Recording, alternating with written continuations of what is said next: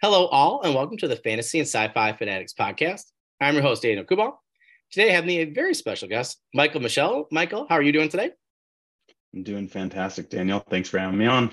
Yeah, yeah, of course. It's always great when I can connect with someone on social media and get them on. I'm, I'm a huge fisherman. I love to go fishing in the spring and summer, and I can in the fall. So it almost feels like that, you know. I just set some bait out and reel them in, and uh, it feels like I got in the boat, you know, and got the fish right in front of me. So it always feels good that way.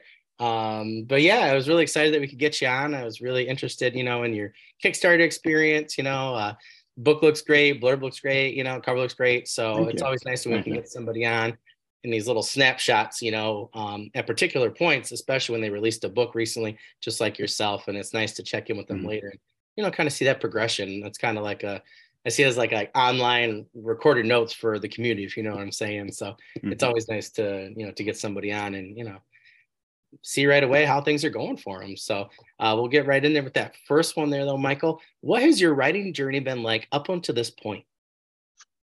That's a great question. Um, my writing journey has been nothing short of revolutionary. Um, it's it is like to me.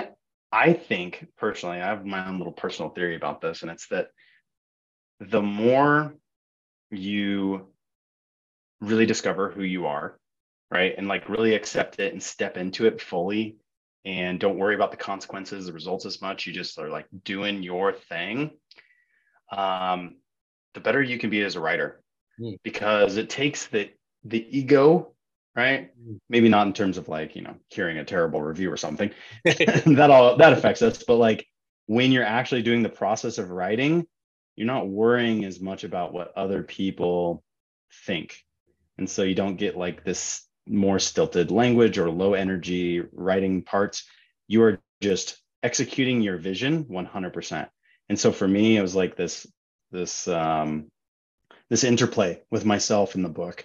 Uh, and it was like creating the vision, while the vision is also helping me define myself more and more as an author and a human being. So, um, Yeah, it's been it's been evolutionary, revolutionary, evolutionary sounds funny. So uh, I'm going to go with revolutionary. Um, but yeah, it's honestly, it's been like, uh, I'm not looking back is what we'll say. Mm-hmm. I started writing that book. I wrote another book actually in between oh, nice. editing that book. Um, oh. And that book's pretty much ready for publication too, but I'm not going to release it yet. I'm going to keep it a secret and uh, semi-secret. People know about it, but yeah, yeah, yeah. Um, Nobody tell anybody in the audience. Nobody tell anybody. Yeah, shh, keep it secret. Keep it safe. watch this be watch this be like the video that blows up. Instead of being like our normal like one hundred, one hundred fifty, it's like five thousand. So I'm like, I'll take it. You tell everybody now. People love to know about secrets. Yeah, it's true though. Like, because at any time that eighth question I asked, that last one, I'm like, hey, you got any secret projects or anything? And then like as soon as someone says like, yeah, I got this thing I'm working on, all of a sudden like the views go up and people must like right. get to the end and say something. I mean, yeah. ever since we added that question, our everything shot up like quite a bit. Really? So, like, yeah, I think a lot of people really do like they just like knowing mm. that authors are working hard, I guess. So ends up being well, really interesting. That's a uh, you know, the So something I use to drive my writing process is questions. So I don't know if, I don't know if, I think I told you I'm a professional coach yep, yep. in my my day-to-day work life. And uh, that is, that whole profession is predicated upon asking insightful or questions that evoke insight, right? And so questions drive my writing process. Anytime I get stuck for a second, the energy gets gummed up, I just start asking questions. What needs to occur in order for the story to move forward? How does this character truly need to develop, et cetera? Um, and uh, when you can have questions in the story that people are, you want people to ask uh, high level questions. Oh my gosh, what is going to happen to this character? Are they going to go evil? Or are they going to go good? You don't necessarily want them to ask like, why is this in here, right? Like, what the heck is this? Um, but if you can have people asking those high-level questions, that's what pulls people along, right? Um, I don't know if you've ever read a, a first book, and then after the first book, when it's like, like maybe they the superpower or whatever pops too early or something's revealed too soon. And then the books after that, it's just not quite as exciting. It kind of like loses some momentum. Yeah, yeah. I know some, some T V shows. I always talk about T V shows on podcasts. I don't know why, but Stranger Things, terrifying. The first season, I was so scared of it yeah, until yeah. I saw the monster. Mm. Not as scary. That's so scary. Once you see the monster, it's it's not as frightening. Yeah, right? Yeah. It loses the luster. Um, but a great example is another T V show of this whole question idea. And that is uh, The White Lotus. If nobody's seen that show, it is, as far as like writers are concerned with dialogue and characterization, it's brilliant. But it also starts with, oh, somebody died on that trip. Or somebody's dead. There's a body. And then the show starts right after that. Like the opening scene is like, here's a big question, who dies? And it doesn't get answered for like eight or nine episodes. Oh, wow. And so you're just pulled through and you're guessing the whole time. You're like, what? Because the brain wants to find an answer, and yeah, the brain yeah. will stay engaged if it doesn't have an answer. It is a problem-solving machine. And so um, the questions are massive in that way. I, I highly recommend to any authors out there starting out, start asking yourself some important questions. Hmm. I think that's actually really good advice. I have been kind of doing the same thing with my Kindle Vella series. I got these two great characters, and I went, and I, I think that was part of the problem. You know, I'm trying to figure out how to, because like story structure in Kindle Vella is different, you know, so the first three episodes are free. So you have to figure out how to get someone enticed. There has to be enough exposition, you know, to get them interested, but then, you know, you have to get them.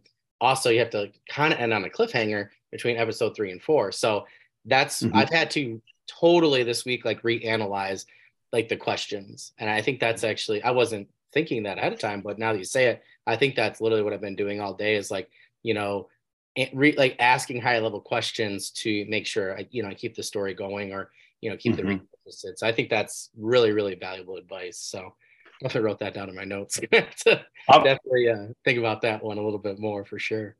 This, there's also another piece to that. I mean, for anybody else, I'm going to give away all my secrets. These are not this. Wait, do I give away this secret or do I hold on to it? To up? I mean, we're gonna plummet, right? If I we can always edit, it's fine. All right, we're just um, like all of a sudden put like, ksh, ksh, oh, technical difficulties, and like you know. yeah, that, that'll keep them going. That'll and keep here going. Is the best secret you've ever heard. Isn't that great? um, so I I used to do this. It just kind of happens naturally now, so I don't need to actually put it down. But emotional arc, plot arc, world arc, uh, or world building arc. And I'd put that at the beginning of each chapter. And then I ask questions based on those things. So it's kind of like the emotional arc is what's the character going through? And I would weave that in with what they're going through. Like, how does it move them forward in terms of their emotional arc? The plot, how can I also move the plot forward at the exact same time? And world building, how can I reveal another part of this world, you know, slowly as time goes on? And it's just always weaving those things together every chapter. Because in my opinion, if you don't have those three things weaving together, it doesn't feel like a flawless or smooth experience yeah, yeah. for the reader. Yeah, oh, I like that. But that's how I would categorize my questions. Yeah, yeah, yeah. Oh, I really like that. I've been thinking about a lot here, Michael. That's good. Yeah, that's the reason, that's reason why I do this. You always ask me, like, you got a lot going on. I'm like, I just need, I'm like, you know, I don't talk to a lot of writers in my everyday. I talk to them on Facebook, but, you know, mm-hmm. messaging somebody on Facebook is a lot different than, you know, actually have a conversation where someone can explain their point. And, you know, it's mm-hmm. funny to, ha- it's funny because this always is serendipitous for some reason. I'm sure it's because we all, you know, we're just, yeah, you know, just sitting around here all day writing and thinking about writing and, you know, listening to a lot of same podcasts or read the same people. Mm-hmm. Um, but yeah, the, a lot of this is what I've been struggling with lately. So it's funny to hear you actually, you know, put words to it. And this happens all the time. And this is why I try to encourage people to go on a podcast or listen to a podcast, you know, at least, you know, so you can get some of those ideas. Cult, I'm obviously, like I said, before we get started, I teach history. Cultural diffusion's the only way that we're civilization, um, flawed or strong or whatever you want to call mm-hmm. it, but it's the only way we have civilization. So I think that, uh, yeah, those are three uh, great prongs to the writing fork, if you will, or pitchfork, okay. uh, mm-hmm. depending on how you see writing. Okay, you say you teach history, right? I have yes. a very important question for you. Yep.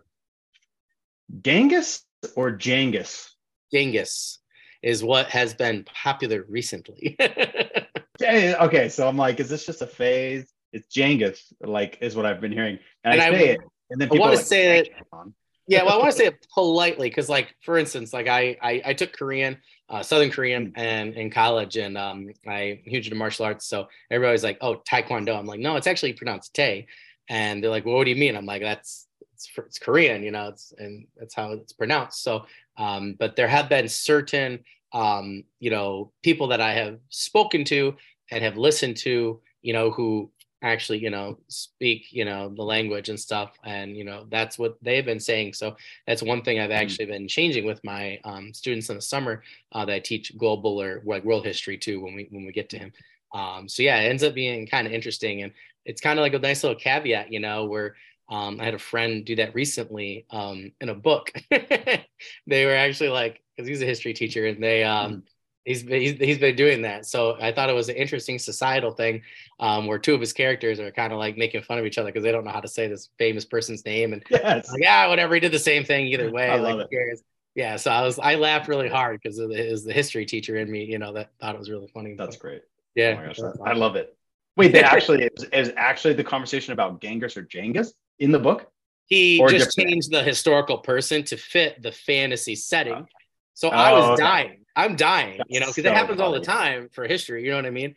And, um, you know, I feel like it's just been like the last ten years, especially like people have really gone back and forth. Um, but yeah, it's just, it's so funny to me because, you know, like growing, you know, going through college, you know, it was always Genghis Khan, you know, and I've yeah. taken a lot of classes and now they're like, thing has changed. And I'm like, okay. And, you know, he made a good point. My friend's like, well, you know, is it going to change again later, you know, another ten years because of X, Y, and Z. So it just ends up being really interesting, you know, and I just thought it was so funny that he put it into a book.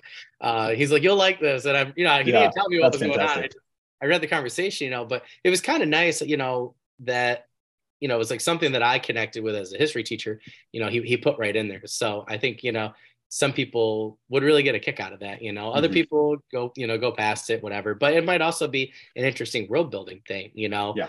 um, because I'm sure at some point, you know, we've all, you know, we've all experienced that, even if it's not with history, you know, so to mm-hmm. me, I'm always like trying to figure out like, what are those tiny little things that we do, you know, those sociological things, can I put into world building or into the society, you know, because I think we're always like, okay, there's dragons and stuff. It's like, okay, but you know, like I really liked uh, Warbreaker with Brandon Sanderson because mm-hmm. he just had like the, like they get ice, right? They're in a tropical setting, they get ice, and he explains where they get ice, and he does restaurants a little bit differently. And I always just thought it was so cool how he did the economy and how he built the society. And there were like tiny little things that he did. He had this great magic system, these great characters, but for me, it was all about the society. And I thought he did, you know, such a good job taking some things from different, you know, cultures and, and putting them together. So for me, that was really mm-hmm. cool. But it leads right back to what you were saying though, with, you know, emotional plot and world building arc. Um, you know, I think um, I was talking to Michael R. Fletcher and uh, I talked to him a lot online and I interviewed him for season one and he was interesting um, in another interview. And I'd asked him about it later where he's like, I like to just do this. Like, here's my book. Here's the world building. I just peek the book open and a little bit gets out and then I slam it shut again. Mm-hmm. And then, you know, the next chapter, something else comes yeah. out rather than, you know, yeah. like opening the whole book and, you know, or, you know, someone else yeah. was talking about a bucket. So I think yeah. that, you know, your approach actually, um, it makes sense to almost, mm-hmm. I don't know if I want to call it a measured approach, but I think it makes sense to think, right. What, am, what type of world building item am I going to focus here rather than try and build the whole world? Cause I think a lot of people yeah. get that. So I just personally think that that's a good way to put it. That not only do they get stuck with that, but then they they end up with like info dumps um, and and stuff like that. Like you don't. Uh, it's a fine dance between being clear enough that you stay engaging, yep. um, and being just dropping people in so hard that they're confused throughout. So like yep. that's why it's important to weave character and world building and plot together, mm-hmm. is because it has. Um, so I've noticed something when I read, right. And I, I revised my book when I realized this. Uh, well, I rewrote my book like six times, but this was one of the rewrites. I realized this. It was, okay, when a character is randomly just mentioned, mm. uh, like off page, you don't, you can't like, and then they're mentioned later in the book, even if they're mentioned three or four times, it's really difficult to remember who the hell they are yeah, or why yeah. they matter. If the character is introduced on the page with the name, and then they're mentioned later, you know who they are. Because yeah. they have an emotional uh, link, they've been described, you have imagined them, right? And so I realized there was this one little chunk of my book that was confusing for people. And it's because I was mentioning a bunch of people off page. Mm. And so I was like, okay, here's a scene. I'm going to cut these people out uh, and make a scene in which a few of them interact. Mm. Uh, and then later on another chapter, a few more of them interact. Um, and that you just, people don't really think of world building as world building having an arc. Um, yeah, yeah, yeah. Building has an arc. You want to start with the foundations, the most salient pieces to your characters, and then build around it. And honestly, if you do it great, you'll have great, you'll have readers who want to invest the time and energy to go digging and start connecting the dots and tell you you fucked up probably. Yeah, you, hey, it couldn't have been here at this time. There was this time, and they're not that old. They're this old. Uh, but the actually, Eagles could have taken them to Mordor. Even the greats do it, guys. Yeah, those freaking Eagles, man. That's so funny. Uh, But yeah, it's the world building has an arc. It's up to you to see where you reveal information, how you do it in a way that's still meaningful to characters and the plot. I just want to point out, uh, uh, Tilda Colt actually has, um, she does this with her outlining with color. So mm. I totally, I interviewed her twice over the last two seasons and I'm just to- like totally blanking. Because I wanted to do it with post-it notes um, mm. so that I can move them. And I think that's what she does. Um, but I know she does hers in color. So like, you know, she'll do something similar to what you said. And she does the three prong, but she, I think she does a fourth one too. I'm blanking on it. But, um, but she'll do the same type of thing to make sure, you know, I have these three here and then, you know, to kind of keep it going. Um, and for me, like that really helped. And now I actually mm. do it. I don't do it that way, but like I do a similar thing. I do Google Docs. And I like mm-hmm. it because I can highlight things. So mm-hmm. throughout the chapter, I'll highlight people and, you know, those kind of things. And then I kind of do like a little graph at the end, like a little chart. Oh, that's and, cool. Yeah, I probably should actually do a video on it. Um, But like, you know, I'll make sure that I have Great that tips. in there. If I have too many world building things, like red, let's say, usually it's like purple, then I'm like, ooh, too much exposition. Or if mm-hmm. I'm like, oh, too many characters, like you said, or mentioned off page, I'm like, ooh, red, too many people, um, mm-hmm. you know, things like that. So it really, you know, it really helps you. Kind of like Microsoft Word, right? Where it, you know, tells you how many times you use the word fantastic or excellent or something like that. Mm-hmm. Um, but I feel like it's, you know, it's interesting when you can actually see it in color. But yeah, it's helpful. Trying to think of the word that I probably overused. There's a few, I'm sure of it. I was just, I was just actually. Saw a TikTok about this yesterday, so I'm actually interested to go into my sci-fi and and see which word uh, I'm I'm now using. I'm thinking I might actually do a couple videos on that too. It's probably inky or uh, vapor. I don't know. That's my guess. I had one the other day, but I changed it, so now I can't remember what it was. uh, we'll go with that second one there. I'm actually really interested in this um, to kind of dive in more to your book, um, The Price of Power. But uh, for our audience who has not talked to you a lot on Facebook, what is your book, The Price of Power, about? And how did you come up with this idea? Okay, I mean, I, I haven't even said who I am or like the, that I have a book. People are like, who is this guy? Um, He's a, a professional coach named Michael. Professional coach named Michael. That's all you get. Uh, seems to know about writing to some degree. So uh, this is the simplest way I can I can say it for people. It's like Game of Thrones meets X-Men.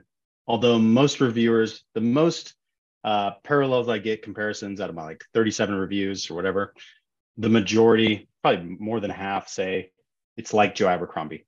I like to think there's more purpose and point with the plot and probably not as well written, but um, you know, people seem to make the comparison regularly. So I'm like, totally cool with that. Uh, totally cool with that. Um, but it's like Game of Thrones meets X-Men. And um, on a much more deeper thematic level, it is about um, sacrifice, right? Mm. It's like, what are you willing to give up to really get what you want? Mm. Um, what does it cost you? You know, what is the price of responsibility? What is the price of um, the deeds you've done? What, what is the price? Because everything's got a price, whether it's for the better or the worse of, you know, your world or yourself. Um, even deeper than that, thematically, what people will see over the whole series is it's, it's really about extremism and beliefs, mm. uh, both internal and external. So your beliefs about yourself, whether they're extremely unpleasant or extremely pleasant, they can uh, lead to negative results, right? Um, yeah. Someone who thinks so highly of themselves versus someone who thinks so lowly of themselves. And then also the beliefs externally, you know, social, social, political, cultural beliefs, uh, extremism, how dangerous that is and what it can lead to. So um, yeah, that's what it's about in a nutshell. That's cool. I really liked, I liked that you said price of responsibility. I, that, that one really stuck with me, and the extremism one I like too, because I think that some of the, I've been thinking about that recently. Some of the, the, I think the best stories, like, you know, Robert Jordan's Wheel of Time, you know, the Children of Light, you know, they're supposed to be this awesome organization that helps good, but they do a lot of bad, you know, they're actually mm-hmm. just the bad guys, mm-hmm. really. Uh, spoilers, mm-hmm. sorry, it's been out a while. Um, but, you know, the extremism there, I think is, you know, that's what, every time they appeared on page, I like freaked out, you know, I'm like, oh, yeah, Aaron's screwed, or, oh, you know, you know, Elaine screwed, like, you know, it's like, I thought that he did such a good job with extremism there.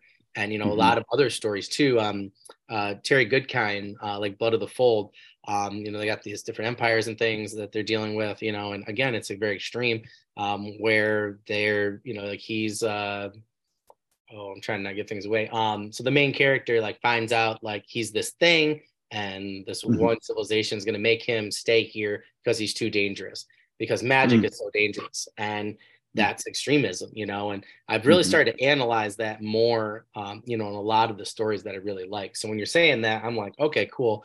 That's my cup of tea when it comes to epic fantasy, because that's something to me that, you know, it's in our everyday world. And to me, you know, studying sociology so closely, um, particularly today in our modern society in the United States, you know, that to me is so interesting, because I always thought, mm-hmm. oh, the Children of Light, like that's kind of like a made up thing. And then as an adult now, I'm like, holy moly, that is so, like, Robert Jordan was so dead on with so many organizations, not to call anybody out, but like you could name quite a few at this point, you know, in this yeah. country and worldwide, you know, that like try to do the right thing and probably don't, or probably do the opposite, you know. And I think extremism is a is a great, great topic, particularly, you know, particularly to, you know, explore within epic fantasy. So when you're saying price of responsibility and extremism, to me, I'm like, all right, sold. But I already bought your books. Well, let, let, let me say a little bit more about the uh, the how the magic system is linked into that and the Ooh. internal beliefs. Uh, so there's this mountain. I, I kind of I read Harry Potter, um, and I was like, I just hate that he's just the chosen one. I, I just don't like it, you know. I don't like that he just gets magic powers. And then I started expanding that to be like, I just hate it when everybody just gets magic powers for no uh, sacrifice whatsoever. And I was like, that's got to be my hinge piece, you know, the piece of the story. It's like the Iron Throne, Hogwarts, and Taurus is the name of the hinge piece in my book. And it's a mountain, right? And people go up this mountain, but only one in fifty survive, right? Mm-hmm. And of those one in fifty who survive, they have some superpower that's based off the thing in their life that has caused them the most suffering, right? Mm. It's not always clear what that thing might be, right? But um, half of those people go mad. So there may be someone who gets powers, but they're actually, it's like their ego becomes so big it overcorrects, and they are like mad with power. Those are ruptured. Ruptured have to be hunted down and killed because they're dangerous. The rest, so about, if you did the math right, one in a hundred are awakened. Okay. Um, and an awakened one is essentially like, that's what makes it like Game of Thrones with X-Men, is I didn't really, I couldn't settle on one magic system. And I was like, hell yeah, I love the char- I love the way X-Men have like your character. Um, it's like the salient history, and their power makes sense with them, and the way that, you know, the powers interact or don't the genius interact. Magic system. Um, I, and you know what? I wasn't really satisfied with that either. So there's also a second magic system, but that doesn't, it's not going to be revealed fully until like book two and three. There's one like unified magic system above the X-Men magic system, but oh, um, this probably sounds like craziness to people, but trust me, it works. You'll get it. Uh, I'm thinking like we're gonna point. have to like Mean Girls title this, like her hair, it's full, it's so big, it's full of secrets. Like full secrets, so many secrets. Oh, like, yes. Title it like All the Secrets, something like that. All There's the something. Secrets. I like it. Yeah. Well, that sounds mm. awesome, though. I mean, that's another thing too. Where you're talking about multiple magic systems, I. I've talked to, I've, I've listened to a lot of people, I've talked to a lot of people, and I'm like, ooh, I like that. So like, I really like Steven Erickson's where like Mal's Book of the Fallen, because like we're like, okay, it has like this like juridic, spiritual, you know, shamanistic type, you know, and then which is older. And especially on this planet, it seems like it's somewhat more powerful, but it's harder mm. to get. And then you have mm-hmm. like the, um, you know, whatever, like the, the kind of like the Warrens or whatever. And, you know, they get these powers from these other dimensions, essentially, um, and mm-hmm. these other realms. But then, you know, you have like another one, too. And, you know, I like that he has multiple and each of them has like a different flavor. My buddy and I, best friend, kind of see like almost like, you know, it's like a different um, like vintage of wine or an ale or something like that, mm-hmm. or a beer, you know, and they're pretty similar, but they're so different. And each person has a different taste with them. So you end mm-hmm. up getting a lot of variety. But to me, like, yeah, multiple magic systems, just, I don't know, it's it's a lot more fun. just think, it, I think it makes more it's sense. More so, the world is so big and you have so many different things. And it makes sense that a fantasy world, you know, you'd have the same type mm-hmm. of, you know, same type of thing going on, you know? Yeah. I love complexity. I love yeah. it. I don't yeah. know why. It's probably why I'm a coach, because humans are so complex. Yeah, but yeah. I love complexity if it can be executed and makes sense. I don't love needless complexity, but I love things that really, things have to be complex for me to stay engaged. Yeah, yeah, yeah. Like, all-time favorite show, The Wire and Dark. I don't mm. know if you've seen those two shows. But, The Wire, but not Dark. Okay, The Wire is incredible, but Dark yeah, yeah, yeah. is maybe the craziest feat of writing I've ever seen. It requires, you kind of should watch it with a guide who's seen it before, if for nothing else, to just tell you, like, when a person appears on the screen, you go, that's Hans, that's younger Hans, mm. that's future Hans, right? Uh, to tell you what's hap- just just not tell you what's happening, but just tell you who is who, yeah. because otherwise it gets absolutely baffling. I've seen it twice. I still don't quite understand uh, all of the ending, um, but I'm totally okay with it. It's just brilliant. So, yeah. In case you were looking for a T V show recommendation, yeah, yeah, yeah, oh, that's awesome. I recommend it. I'm always looking for good, good writing. well, well I think you, you, you mentioned a little bit, I think, of this answer to this question, but for our third one, what draws you as a writer to fantasy, and what is it about this genre that you enjoy? Would you say it's the complexity? Mm. Mm. Or the questions? I'd say com- com- complexity is definitely one of the draws. You know, like my my favorite series is Game of Thrones. Um, mm. I think that it's it's complex but clear. It's so clear in the complexity, um, and I just love the way that. Also, I think George R. R. Martin's probably like he's one of the most technically sound writers mm. in the genre. Um, I also think Richard K. Morgan is incredible. Like his oh. writing is just really beautiful. Um, but I think Martin is one of the most technically sound, and uh, I love gritty and complex. Um, that's what draws me more than anything. Um, with gritty, I know that things are going to happen internally for the characters. Uh, I like things to be dark, but I don't like things to be like horror dark. I don't love horror. Mm. Um, I just like dark because so it's the it's the tipping point before despair, right? Yeah. It's like you're I'm a bit of an edgelord here, I guess, with my darkness, but I love like the edge of darkness because hope yeah, yeah. can still exist, right? Yeah, yeah. Um, for like a bittersweet ending kind of thing, but then like horror is just you know you you know it's something bad's gonna happen, and then it does, and it fulfills the expectation of just it just not doesn't feel good, right? Yeah. yeah. Um, If it does, then I question you. But um, I'm sure there's people out there who really get a kick out of that horror ending. Like, yeah, fucking everybody dies. Sweet. Uh, but that's not me. Um, I just think the darker and more gritty it is, the more satisfying it can be when that little ray of uh, sunshine bursts through the clouds. Yeah. Um, so that really draws me, and the complexity keeps my attention. Uh, I'm not a huge fan of Gary Stu's and Mary Sue's characters. Oh, yeah. Most people probably know what that is, but that's like, you know, they do all the right things. They, they're super successful. They kick everybody's butt. Um, not my jam. You know, I like, I like a good old fashioned, uh, awesome character dies, you know, I think that needs to happen to really make you feel not unsafe, but question when you're reading. Yeah, yeah. Uh, and that brings it back to the whole question and answer thing. Yeah. So yeah. if you can, killing a character is a good way to have people questioning. And going forward, that's why I think, honestly, one fell swoop of the axe is what made Game of Thrones famous. That's fair. Yeah, that's fair. Yeah, it's very true. So, and then and then a couple of swords and, and like a dagger, a little, some some crossbow bolts. I don't know, you know, like you're right. I, yeah. I remember whose podcast I was listening to where they were like, yeah, the, I think it was Wizards, Warriors, and Words with like Rob J. Hayes, Michael R. Fletcher. I love that um, one. Judd Hearn and Dirk Ashton, where they were like the thing that made, I think it was Dirk or Rob that said, you know, the thing that made Game of Thrones so good, particularly the books, you know, from the start was that like, it was like a T V show that you never knew, you know, next week who was going to live or die, you know, and you're always on, you know, pins and needles. And speaking of questions, you're like, is my favorite character going to live? Is my favorite character going to die? And I think that's, that's what makes Malazan, yeah, I think that's what makes Malazan, Book of the Fallen, you know, enjoyable too, is like, I keep, I honestly only kept going to see if certain characters are going to come back to life, if certain characters are going to be dead at the end. And I just want to get done with the crippled guy, just so I know what, like how to feel.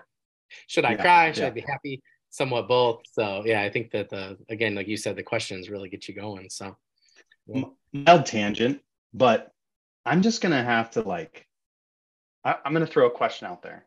Is, oh, is this going to be a spoiler though? Maybe I should withhold it.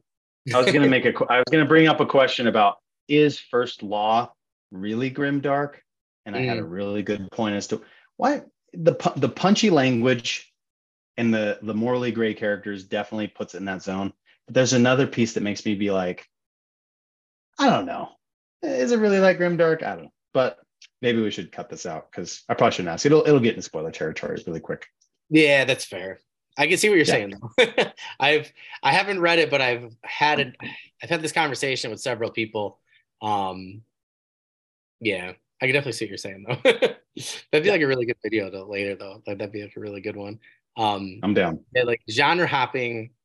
I don't know. Well, like just just as a side note, just in case anybody knows what we're talking about, um, you know, like Joe himself has actually came out and said that, you know, he doesn't necessarily. I he just said this in Wizard Words and Words in one of their last episodes with him, um, just ironically, and they did like a three part one I think with him. But like he actually said he's like I don't really consider myself that grimdark. So it's kind of interesting that Laura Grimdark actually says that at That's, times, you know, so just saying. Okay, people, a lot of reviewers say my book is grimdark and they compare it to Game of Thrones and Joe Abercrombie. I probably got like thirty-seven reviews and like tw- almost twenty have said something like that. I don't know that it's grimdark. This is kind of the big debate. I, I don't know that it's grimdark. I've had a couple people say, no, no way it's grimdark. But I mean, if I had to rate it on a rating scale, I'd put like, Game of Thrones is probably like a a seven. R. Scott Backer and Black Leopard, Red Wolf are like nine, ten. And I'd put like me and Joe, Price of Power and Joe Abercrombie's First Law into like, I'll say like three to five range, like four yeah. or five, something like that. Um, let's, I mean, like go more in depth, but I don't want to do any spoilers. So. Well, it's interesting though, just like there there were certain books that, you know, like I read Forgotten Realms, like, you know, there's so many authors for it. There's like two hundred, three hundred books uh, in, you know, in the realms and um, before, you know, Wizards cut them. And it's like, it's kind of crazy, you know, you know, like there are some where my buddy and I just, we're, we're actually trying to come up with a good video for Forgotten Realms. Uh, but there are some that, you know, are, are like classical fantasy, but then there are others which like are totally grimdark. And it was before grimdark was grimdark, mm. you know, and I think now mm. I think you, you could technically, you know, they, everybody always clumps all the realms together, you know, into, oh, just typical fantasy or cozy, whatever.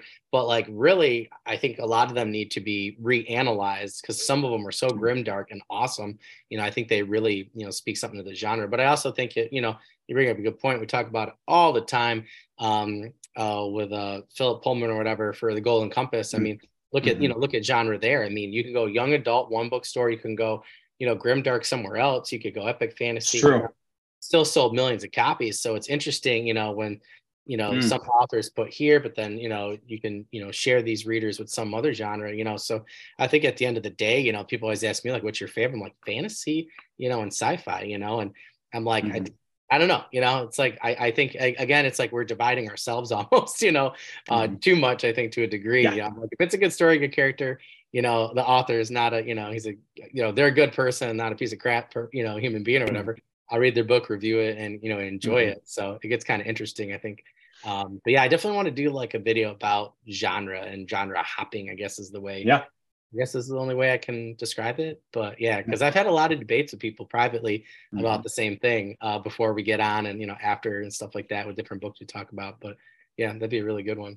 But yeah. It's interesting that people have compared you, you know, and, you know, you know, with Joe and, you know, and, you know, First Law, because, you know, you are saying, you know, like, I don't think I'm that grimdark. So, you know, to me, like, that's interesting. Then that might also say, you know, like something about, maybe, you know, how you handle things in the future. So I think it's an interesting yeah. conundrum for you to be in. So, well, I, th- I think, I think if, if I'm being totally honest, the thing that I would say two things. So I think I get a lot of Game of Thrones comparisons simply because of like the side characters mm. and there's a certain like tone and voice that they just gotcha. kind of feel like that. Yeah, yeah, yeah. And the politics is very um, complex.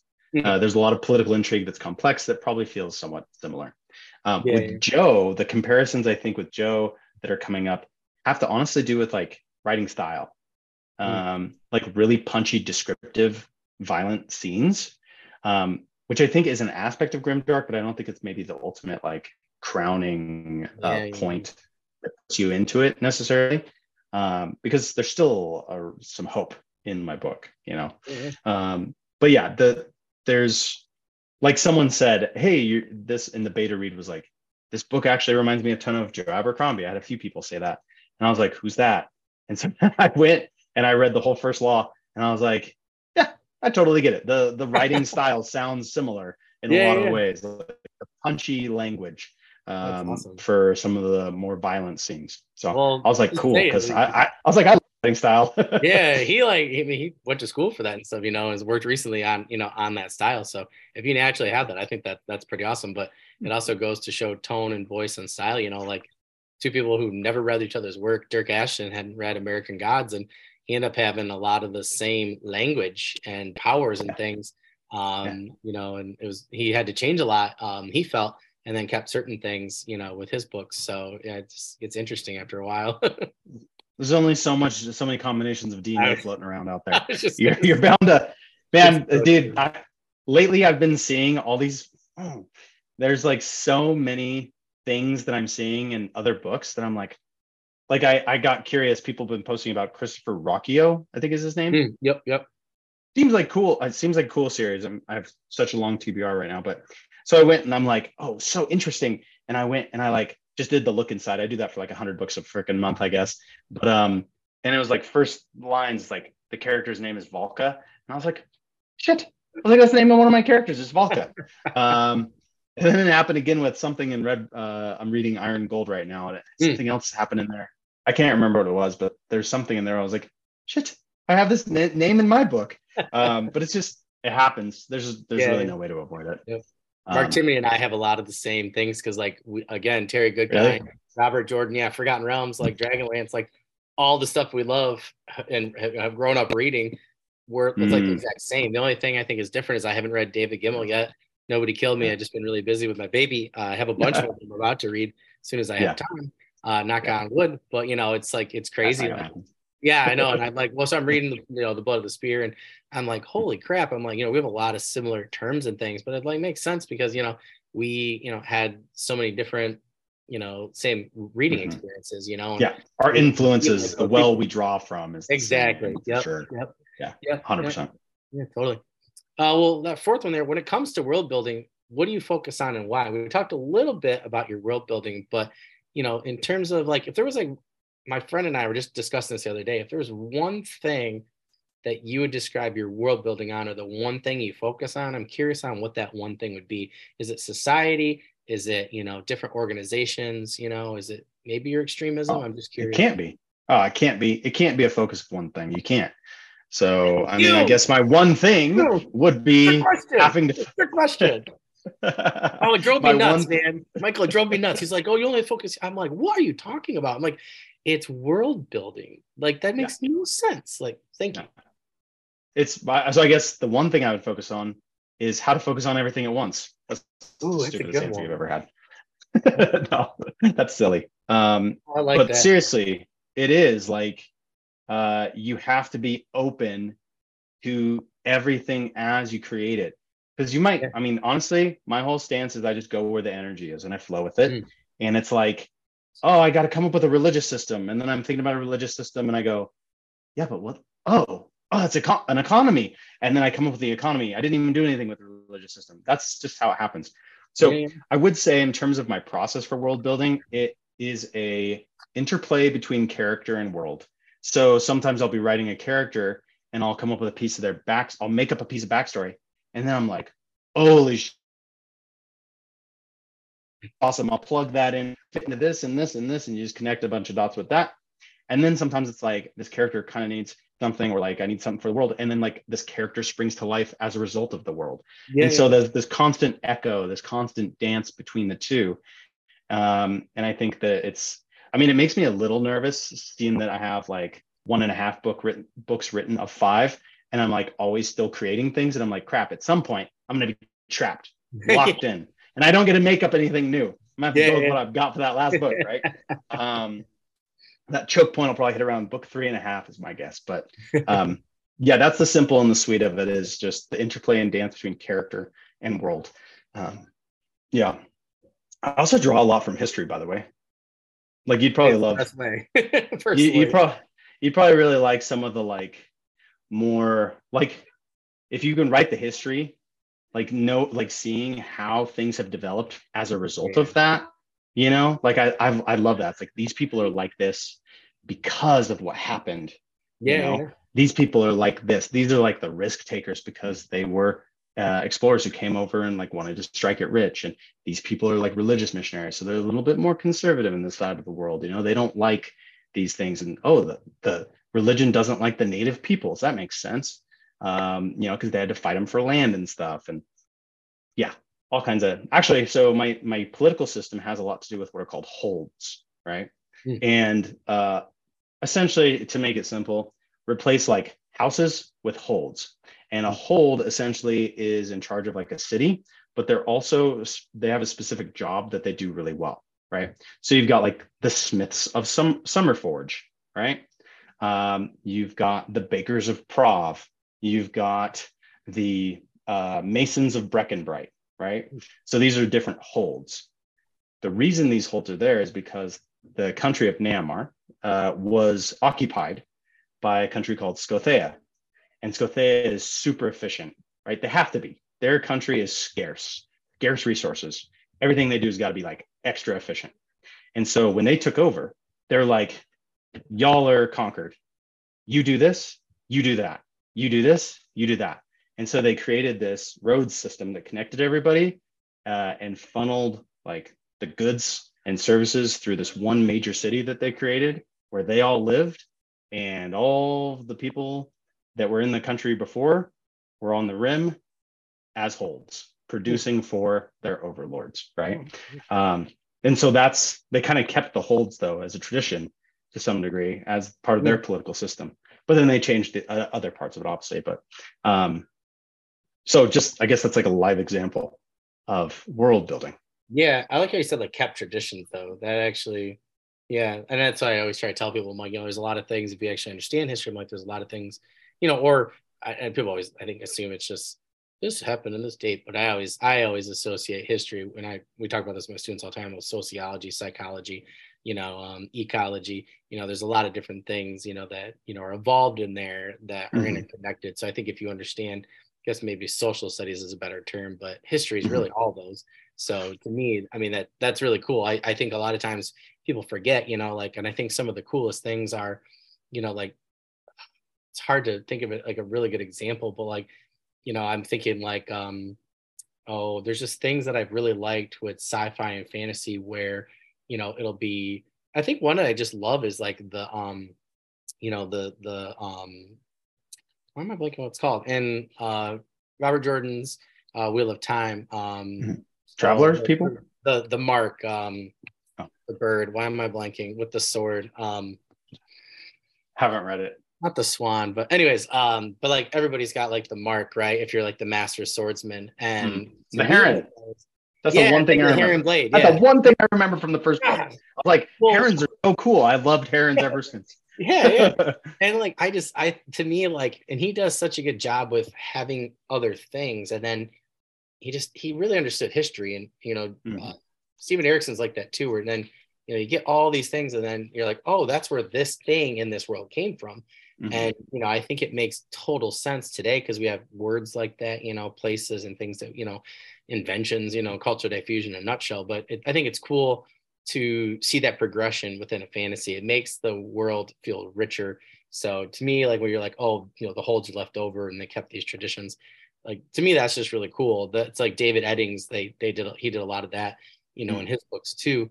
Um, you know, that I really liked. I was like, oh, this is really neat, you know, and you can, I like history. So I, I like, even in a fantasy book, seeing, you know, these old things. That's why I like Lord of the Rings. You know, you have the, the old watchtowers, mm-hmm. the old ruins. And that's why I like yeah. Skyrim and Oblivion. You know, you're going into these, yeah. you know, you're trying to find the dwarves or, you know, there's stuff left over yeah. and stuff, you know, it's just, it's cool to see what's left over in, you know, in a fantasy or sci-fi world. And I like well, the discovery or, you know. And, and the people who were part of the like rebellion that occurred, they were the people with money. So they're the people who are like in charge of, you know, the Smiths.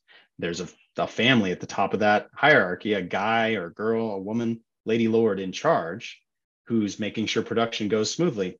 But when the revolution happens, right, they're the ones who are going to get rewarded if they join mm-hmm. the fight. So they join the fight, donate their resources and manpower, and then they're rewarded with having power over a city as a result of the war. So mm-hmm. but with more freedom, obviously, because the overlords are defeated.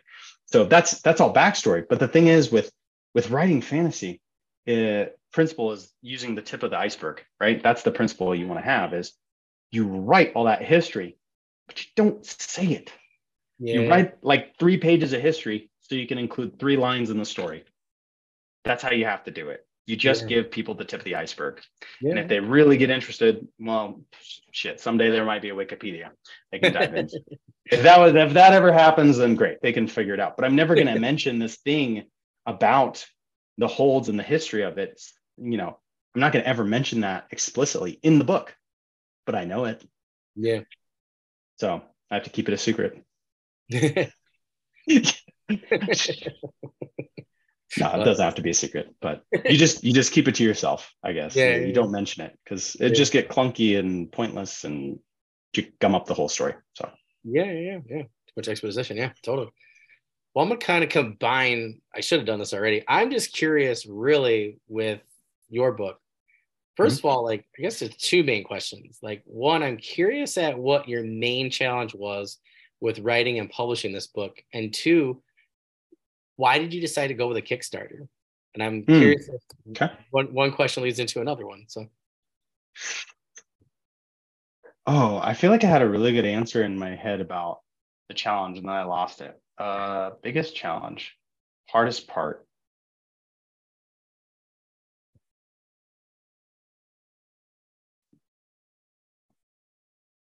I'm gonna skip, go to the Kickstarter one for now.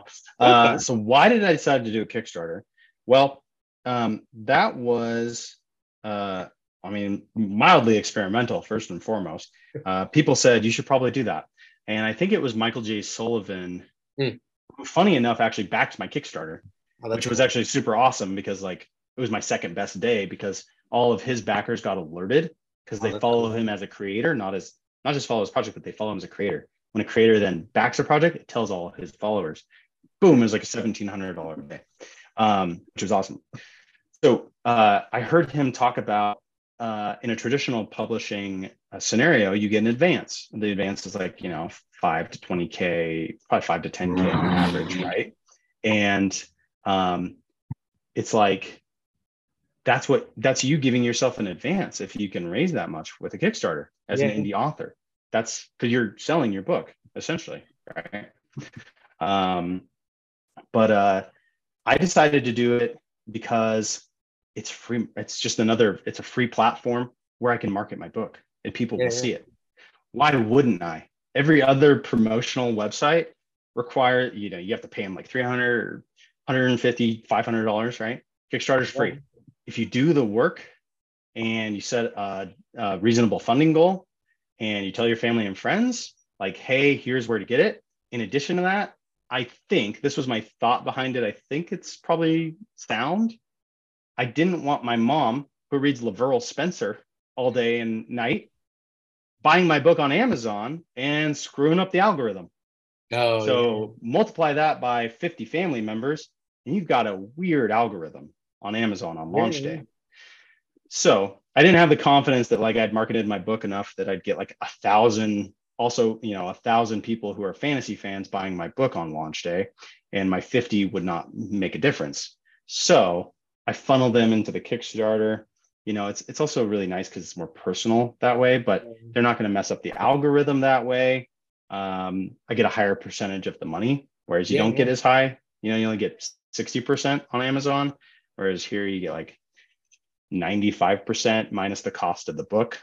Um, so that was really the two main things: is uh, family go- algorithm, like keeping the algorithm pure, yeah, yeah, uh, yeah if yeah. you can, and point. then uh, wanting to provide myself with an advance of sorts as an indie author, because that money goes quick.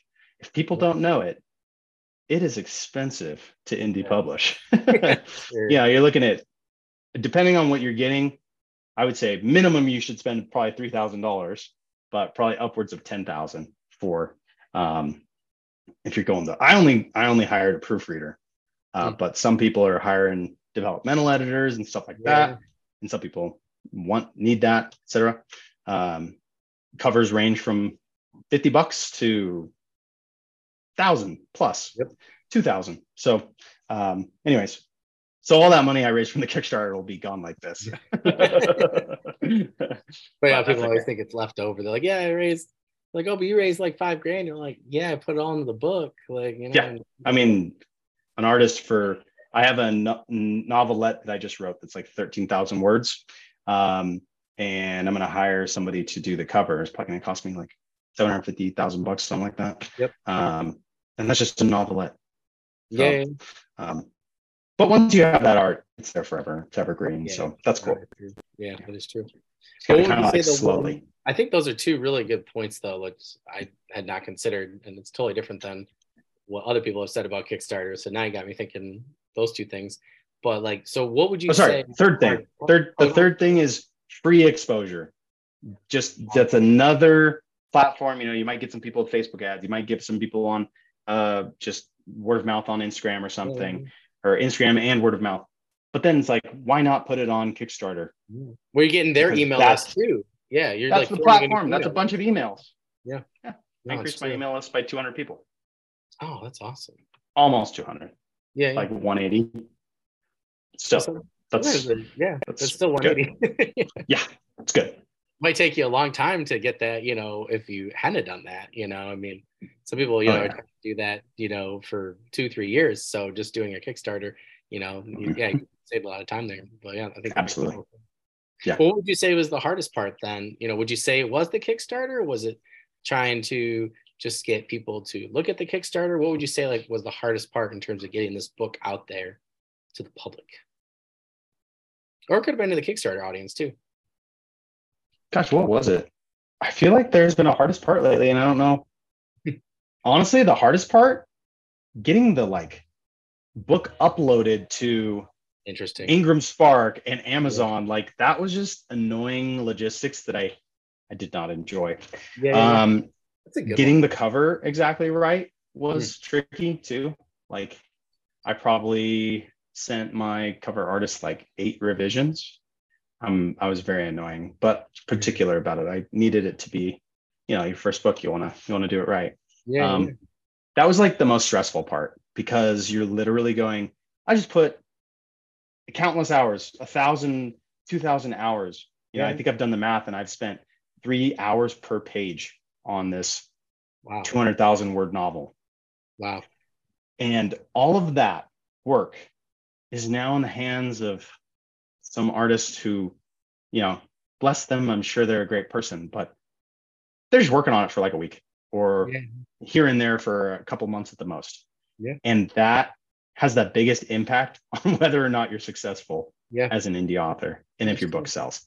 So that is that was very stressful for me, that whole experience. Um, but yeah, hardest part, the logistics of uploading the book to multiple platforms. Yeah. Was not a fan. Getting those specifications correct and getting like a B, uh, I S B N and stuff. I just, yeah, I'd rather be writing. That's what I'll say. Nothing that makes sense. Well, we're almost out of time, Michael, but I just wanted to make sure with that last question there, just to leave people with your product here. So do you have any news, updates, uh, current projects, things like that you're working on? We know you're working on a, a secret project, but was there anything else that we could leave the audience with before we headed out for this episode? Uh, yeah, I got a, I got a number of things, a number of things in the works. Uh, so The Price of Power is currently out. It's on Amazon. It's in Kindle Unlimited, ebook, hardback and paperback format. Um, please read it, go get it, read it, and leave a review on Amazon. Um, it's, I've also got, you know, one hundred fifty thousand words of the second book already written. Oh, wow. So I got about sixty to go and then a couple rewrites. So hopefully that'll be out by the end of the year or early next year. Uh, I have another book series that's secret that is currently um, in the works. Book one's done, book two's partially done. And then I've got a, a novelette of about twelve thousand words that's going to come out sometime in the next couple months. And that is called Songs of the Broken. And that is a prequel to The Price of Power. And I'm going to be offering that to people for free. Um, so at the very least, go do the look inside on Amazon, read the first ten percent, see what you think. Um, you, you'll notice if you like it or don't. Some people, some people love the prologue. Some people hate the prologue. Which is really weird. Some people, it's like people will specifically in the review be like, I hated the prologue. And then some people will be like, that's the best prologue I've ever read, which is confusing to me because I couldn't decide whether I wanted to cut it or not. So yeah, there you have it. Well, I'm going to make sure we put this uh, in the description for you for definitely Songs of the Broken. If there's anything else that you want me to throw in there too, any of your websites or socials, just send that to me. Uh, but yeah, I mean, other than that, thank you so much for coming on today, my friend. And, you know, I look forward to, you know, speaking to you more in the Fanatics group. And if there's anything I can do at all to help you out, you know, in the meantime, just let me know and we'll share whatever and we'll get the book out there. So awesome. Thank you so much, Dan. Uh, I appreciate it. Also, just like, uh, I'll definitely send my socials, but also just a side note. I just think it's so great how much you love your kid. And I always appreciate seeing it. It's very heartwarming. You seem like a very sincere guy. And uh, you know, we, we we need more good good guys and good fantasy geeks like you out in this world. So thanks for doing what you're doing. I always appreciate your uh, your um, what's the word? Cheer, cheering me on when I make my Facebook posts and stuff. So thank you for that. Not a problem, my friend. Anytime. Well, I hope you have a good rest of the evening. And like I said, I'm sure I'll talk to you this week in the group. So I look forward to it, my friend. If, if you can't hear it, there's a bunch of ladies in the background. Do you hear that? I told you. I hear mine too. It's up there already. Definitely hungry. They're all laughing back there. It's true. It's happening. I swear. It's real. Well, you have a good rest of the night, Michael. And I will talk to you soon on Facebook, my friend. All right. Peace, Daniel. See you.